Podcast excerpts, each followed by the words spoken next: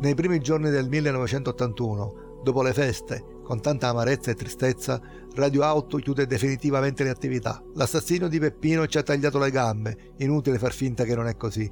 La radio, dal rifiuto e dall'indifferenza della sua presenza nel territorio, stimola pian piano curiosità ed acquista interesse, diventa punto di riferimento delle radio democratiche della Sicilia e tutto ciò grazie al lavoro incessante, continuo, capillare, testardo e quotidiano di Peppino e pochi altri. Peppino ci ha fatto capire che la mafia è nemica della classe operaia, è il nemico della democrazia, è l'obiettivo della lotta di classe contro l'egemonia dei potenti. Il suo assassinio stronca qualunque possibile futuro impegno culturale e politico. Niente sarà più come prima. Con l'assassinio di Peppino viene a mancare quella lucidità, quella capacità di lettura critica e profonda dei fatti e della realtà, senza lasciarsi abbagliare da un approccio superficiale ai fatti e alle notizie. Manca quella capacità di incidere e creare interesse e consenso nel territorio, manca quella capacità di trasmettere contenuti in modo semplice e diretto, fornendo alternative possibili. Manca la capacità di essere ascoltati o quantomeno presi in considerazione. Si spezza quel processo di maturazione e responsabilità. Manca anche il rapporto con il movimento che nel frattempo è ormai scomparso, ricacciando tutti nel privato e nel personale. Anche se la radio continua dopo il 9 maggio la sua alternante presenza a causa delle continue rotture del quarzo, le trasmissioni avranno più una dimensione radiofonica di denuncia che di vero e proprio intervento politico sul territorio. L'associazione di ragazzi e ragazze che da musica e cultura è passata a Radio Auto si sta disgregando, incapace di essere ancora gruppo come era stato prima, anche se ancora oggi nessuno ha perso il contatto con gli altri. L'intervento sul territorio ha adesso un'altra priorità, l'impegno è quello più difficile e di insicura riuscita, la denuncia del depistaggio messo in atto dagli inquirenti e smentire le false ipotesi sull'attentato fallito e del suicidio annunciato, denunciando esecutori e mandanti di quella feroce esecuzione attraverso un intervento capillare nelle scuole, nelle comunità comunità ed in ogni occasione per ribaltare il teorema di un Peppino terrorista e ristabilire la correttezza della sua figura e del suo operato. Ci è voluta una grande forza e un grande coraggio e tanto impegno per resistere e continuare con insistenza il programma di controinformazione, il rapporto con il Palazzo di Giustizia, quasi tutto allineato con l'idea di un Peppino terrorista. Raccontare in ogni dove chi era e cosa facesse Peppino, supportati da mamma Felice e da Giovanni Impastato, con la preziosa e instancabile, costante cocciuto impegno del centro di documentazione, poi intitolato a Peppino, di Anna Puglisi e Umberto Santino si organizzano convegni e seminari, si prepara la grande manifestazione nazionale contro la mafia, la prima nella storia d'Italia. Si cerca in tutti i modi di tenere viva l'attenzione su Peppino. Anche se ci saranno anni di estrema solitudine, anche quando il 9 maggio a ricordare Peppino e stringersi attorno alla famiglia ci sarà solo una scarsa decina di compagni, anche se era un continuo affogare in un'atmosfera di rifiuto o di indifferenza quando ci andava bene e si era visti come gli amici o i fiancheggiatori del bombarolo fallito, quindi folli, persone da evitare come se fossimo appestati, totalmente ignorati dalle forze politiche, anche se con qualche eccezione, e bistrattati dai più importanti organi di stampa e informazione, avere costantemente la sensazione di battere la testa al muro e avere come interlocutore solo il microfono. Tutto questo lavoro, nel tempo, ha dato i suoi frutti. Un processo per niente scontato che ha condannato mandanti ed esecutori dello scempio del corpo di Peppino e che voleva fare anche scempio della memoria, una indagine della Commissione antimafia che scava la messa in atto di un depistaggio attuato con scienza e fredda determinazione, anche se i responsabili non sono mai stati inquisiti. I beni della famiglia Badalamenti confiscati e resi fruibili alla collettività. Sono Paolo Chirco e questo è il podcast ufficiale di Storie Ribelli, microstorie di ragazzi e ragazze a Mafiopoli con Peppino Impastato per la serie Una foto, una storia state ascoltando il settimo episodio della vera storia di Radio Auto, mesi orribilmente indimenticabili, con la testimonianza e voce narrante di Andrea Bartolotta, testimonianze di Giampiero Lafata, Fanny Jacopelli, Graziella Jacopelli, Marcella Stagno, Benedetto Cavataio. Spazio Donna è un frammento originale dell'epoca condotto da Fanny Vitale. Frammenti di Onda Pazza sono ricavati dalle cassette originali con la voce di Giuseppe Impastato i volantini del collettivo femminista sono letti da Margherita Mongiovi. Gli altri documenti sonori sono stati trovati in rete.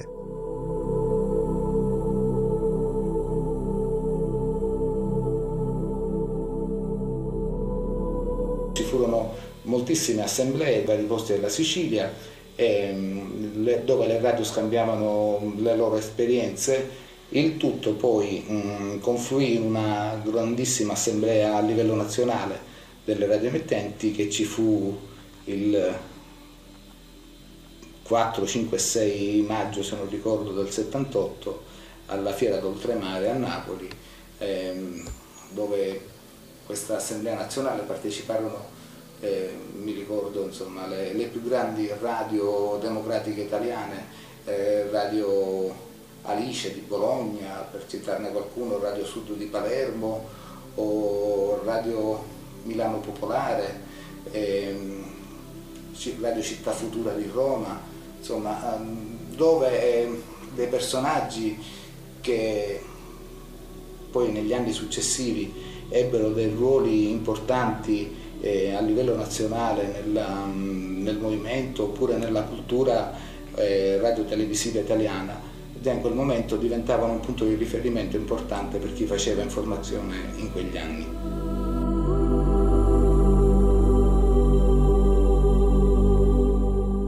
Eravamo tornati da Napoli lunedì 8 maggio, stanchi, scazzati per come era andato questo secondo congresso della Fred. Eravamo con Benedetto Cavataio di Radio Auto, segretario regionale della Fred. Non avevamo avuto bisogno di fare alcun commento perché tutte le nostre aspettative erano andate disattese. La necessità di organizzare un coordinamento che veniva dalle circa 40 radio democratiche siciliane, rappresentative di realtà le più diverse, il tentativo di aprire un dialogo politico portato avanti dalle radio siciliane presenti, tante, venute con documenti, proposte, contraddizioni, tutto quanto era stato castrato dalla mentalità gruppettaria che aveva saputo subito dividere il congresso in almeno quattro fazioni tese a vincerlo. E pare assurdo, si era pure visto qualche volta soddisfatto come per un'affermazione elettorale. E dire che avevamo parlato tanto durante il viaggio delle radio siciliane, del contesto in cui si trovano ad operare, avevamo parlato a lungo di radio auto e della situazione di grosso sviluppo a cui era arrivato dopo lunghi periodi di, di indifferenza o peggio di ostracismo da parte della gente. Una radio che operando con la volontà ostinata di una decina di compagni era riuscita ad aprirsi degli spazi, a farsi ascoltare, e non era facile a Cinisi farsi ascoltare. I compagni erano pochi e per il paese non rappresentavano niente, rimanevano solo dei pazzi. Ma la situazione stava cambiando, la rabbia del vivere in un paese che è sicuramente uno dei più grossi centri mafiosi della Sicilia, il capire finalmente che la mafia non è una cosa che non ci riguarda, che la mafia è il potere e quindi un nostro nemico diretto, aveva dato a quei pochi compagni la forza necessaria per continuare a lottare. E per il paese questa lotta, forse, cominciava a diventare importante. Non erano più dei pazzi, forse erano degli incoscienti, perché si sa, la mafia non si tocca. Ma ai comizi la gente veniva sempre più numerosa e la radio cominciava realmente ad essere ascoltata. Pensare che pochi mesi prima con Benedetto e altri compagni di Cinisi, parlavamo sconsolati dell'impossibilità di comunicare, del silenzio quasi minaccioso del telefono in studio, della conversazione carpita alla ragazzina che sulla corriera raccontava all'amica di una trasmissione ascoltata in bagno, perché i genitori le inibivano l'ascolto di una radio di comunisti e puttane. Da tutto questo si era passati alla realtà dei capannelli di gente nei bar ad ascoltare onda pazza, a commentare le cose dette e i nomi fatti, a scandalizzarsi, stupirsi o divertirsi, a controllare, ma in ogni caso a recepire, a fruire di un discorso diverso. Avevamo parlato di tutte queste cose, eravamo rimasti delusi che tutto pur nella sua dimensione locale e forse, ma non solo forse, minima, pur nell'indifferenza e tra l'ipercriticismo di tanti compagni sapienti, non aveva potuto trovare quegli agganci nazionali amplificanti che ne avrebbero potuto aumentare l'incisività e garantirne la sopravvivenza. Poi, il 9 maggio mattina al telefono, la voce rotta di Benedetto che diceva hanno fatto saltare Peppino, l'hanno ammazzato, l'hanno ammazzato, l'hanno ammazzato.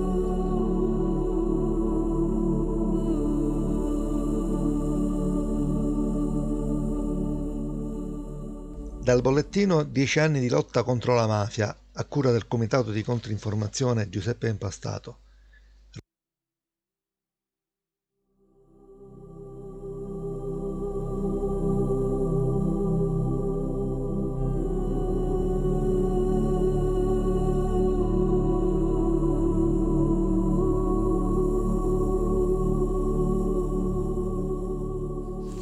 L'attività della radio si organizzò meglio sicuramente nell'ultimo periodo di, di trasmissioni, eh, intendo gli ultimi mesi. Quel, quei, quei, mesi, marzo, fino alla, poi alla, al ritrovamento del cadavere di Moro, che coincide con il ritrovamento del, di quello che restava del corpo di Peppino. Quindi so, sono giornate, mesi orribilmente indimenticabili. Non, non, mi viene niente di più sintetico per, per, per dirla proprio con due parole. Ed è pieno pieno di attività, anche quando la radio non funziona, non stiamo fermi. Era un fermento enorme, era un periodo che era un crescendo, ma non lo sapevamo. Ecco. Eh, ci siamo trovati in un crescendo. Dalla battaglia contro il nucleare iniziata all'inizio di quell'anno, che ci, ci, diede una carica enorme, perché abbiamo visto come eh, era stata seguita sia a Terrasini che poi a Cinisi, quella, quella mostra, seguita dalla gente, anziani, meno anziani, giovani, eh, disoccupati, eh, pescatori. Eh, nella parte finale del mese di febbraio e i primi di, di marzo, per l'ennesima interruzione delle trasmissioni dovuta all'ennesimo guasto del trasmettitore su proposta di Peppino.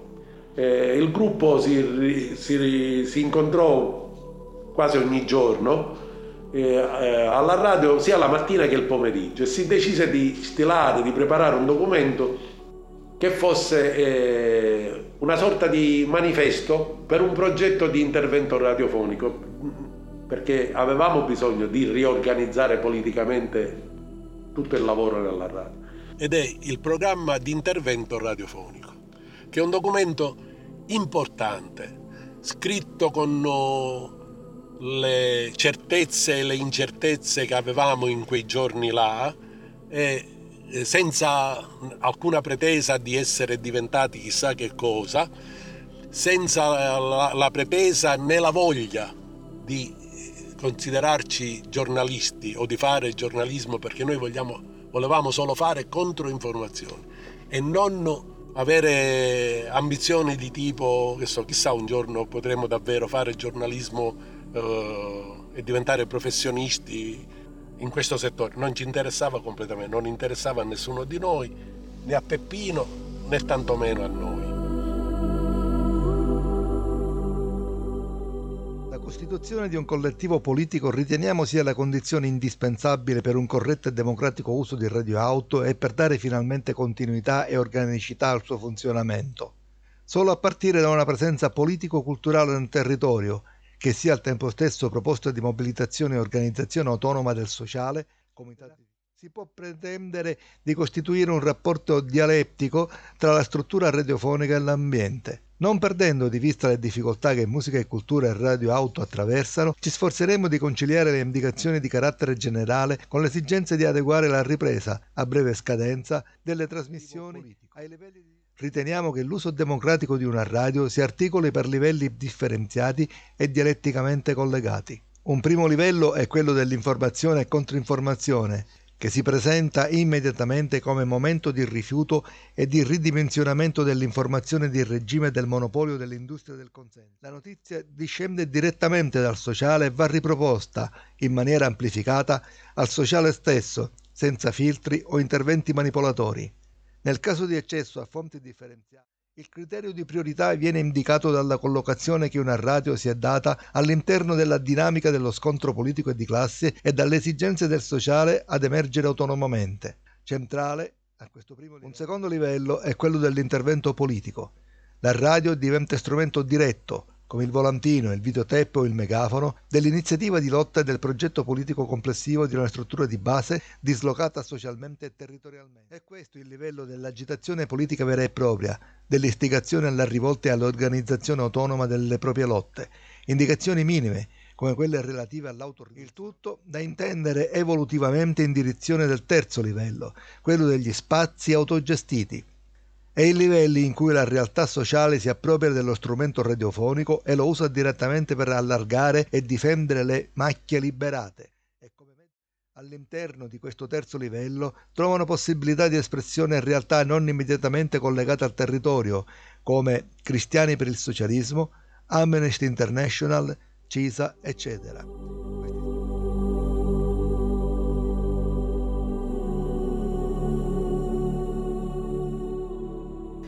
Dopo la stesura di quel documento progetto di intervento radiofonico si era trovata un'intesa eh, che c'era anche prima, ma non se n'era mai parlato tanto e così bene come in quell'occasione. Il fare trasmissioni regolari, quotidiane come i notiziari e fare quindi controinformazione, il fare gli speciali dedicati a varie tematiche eh, più, a quelle più urgenti, a quelle meno urgenti ma comunque interessanti che riguardassero il territorio, l'ambiente, il modo di vivere, eh, i problemi della vita quotidiana nelle due comunità, Terrasini e Cinisi, eccetera, non bastava e bisognava darsi degli obiettivi sul piano sociale. Organizzare il gruppo significava poter organizzare degli spazi sociali eh, che dovevano prima essere occupati. In che senso? Cioè, occorreva la presenza di un gruppo che eh, è critico, politicamente in grado di eh, fare non solo controinformazione, ma di fare dovunque, nel sociale, in tutti gli ambienti, eh, interventi e proposte alternative a quella che era la gestione della politica locale, fare sentire una voce diversa sulle tematiche più importanti, da dal nucleare alla condizione femminile, allo sfruttamento dei, dei, lavoratori e alla negazione del diritto del lavoro ai disoccupati, che si vedevano quasi condannati a restare disoccupati per sempre. Poi si continua l'attività e si migliorano le, le trasmissioni, si aggiungono altre trasmissioni con, trasmissioni, con i, i servizi speciali tematici, con la musica, eccetera, eccetera si è fatto un ottimo documento, si progettò tutto quello che si poteva fare dopo per arrivare alla costruzione di un movimento di opposizione organizzato con un vero e proprio collettivo politico rivoluzionario organizzato a Terrasini. Attenzione, dico rivoluzionario e questo non vuol dire eh, un, un, collettivo politico che avesse velleità eh, visionarie di tipo terroristico o paraterroristico, insomma niente di tutto questo, ma di, fare, di essere una spina nel fianco di tutte le, le, le forme di potere presenti sul territorio locale, regionale, nazionale e internazionale. Avevamo voglia di,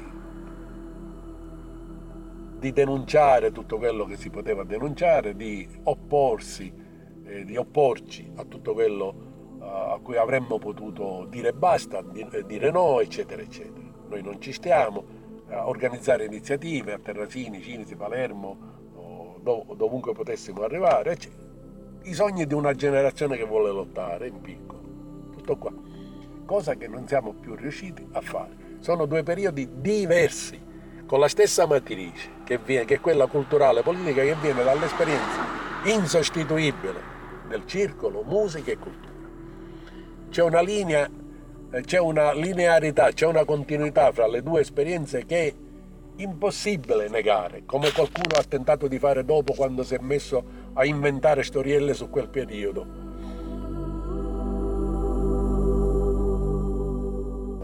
Il 16 marzo viene rapito Moro, cioè, e poi ci sono 55 giorni di vicenda Moro che ci teneva ogni, ogni giorno legati a cercare di capire qualcosa di più a, produ- a produrre materiale da inserire nei notiziari, negli speciali, i, i comunicati, commentare i comunicati delle Brigate Rosse, decidere di prendere una posizione chiara come collettivo politico, gruppo redazionale di Radio Auto contro tutto quello che stava succedendo.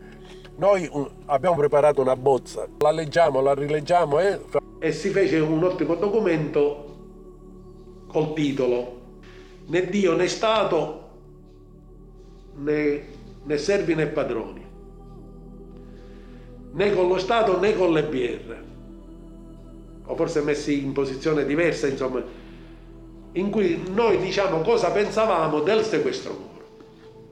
E tiriamo fuori ufficialmente il documento.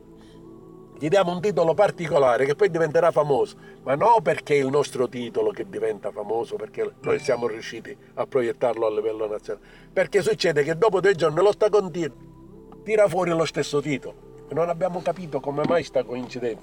Noi avevamo già il volantino e l'avevamo avevamo cominciato a distribuire. Lotta continua esce con, né con lo Stato né con le BL.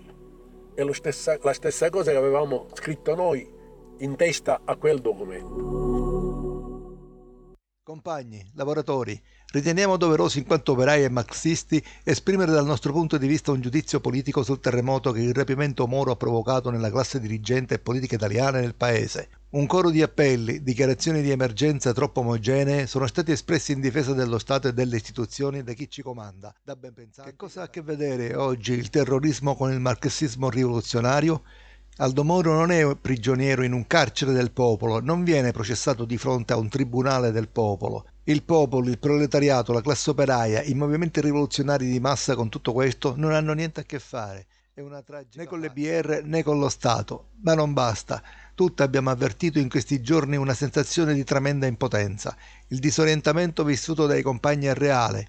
È esploso di fronte al rapimento di Moro, ma viene da lontano. Dobbiamo costruire e riscoprire, senza dare nulla per scontato, una prospettiva e una pratica rivoluzionaria che non si nascondano nelle pieghe della storia, magari in attesa di tempi migliori ma che sappiano saldare da subito il massimo dei bisogni proletari con il massimo di auto-organizzazione in prima persona dei soggetti sociali reali. Altrimenti ridiamo, e lo abbiamo sempre detto, che le masse proletarie e gli sfruttati da questo Stato vogliono farsi classe e lottare per migliorare le loro condizioni di vita contro quei ceti che oggi si dividono soldi e potere. La difesa della democrazia e la partecipazione delle forze politiche di sinistra al governo si dovrebbe basare sempre su obiettivi e programmi ben precisi e non sull'ormai elisa teoria dei due tempi, prima i sacrifici e poi la rinuncia. Per un operaio, sia esso comunista, socialista, cristiano, questi programmi dovrebbero contenere obiettivi politici ed economici tendenti ad aumentare la partecipazione delle masse alla vita politica e avvicinare, nello stesso tempo, la classe operaia al potere.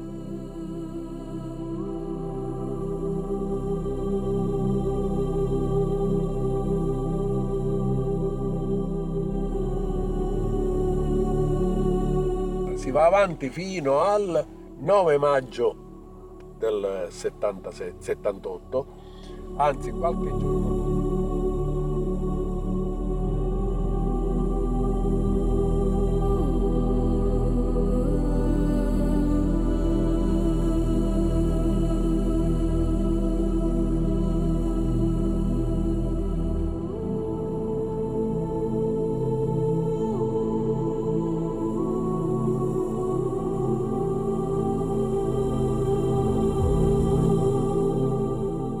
Questo è il podcast ufficiale di Storie Ribelli, micro storie di ragazzi e ragazze a Mafiopoli con Peppino Impastato. Per la serie Una foto, una storia avete ascoltato il settimo episodio della vera storia di Radio Out. Mesi orribilmente indimenticabili.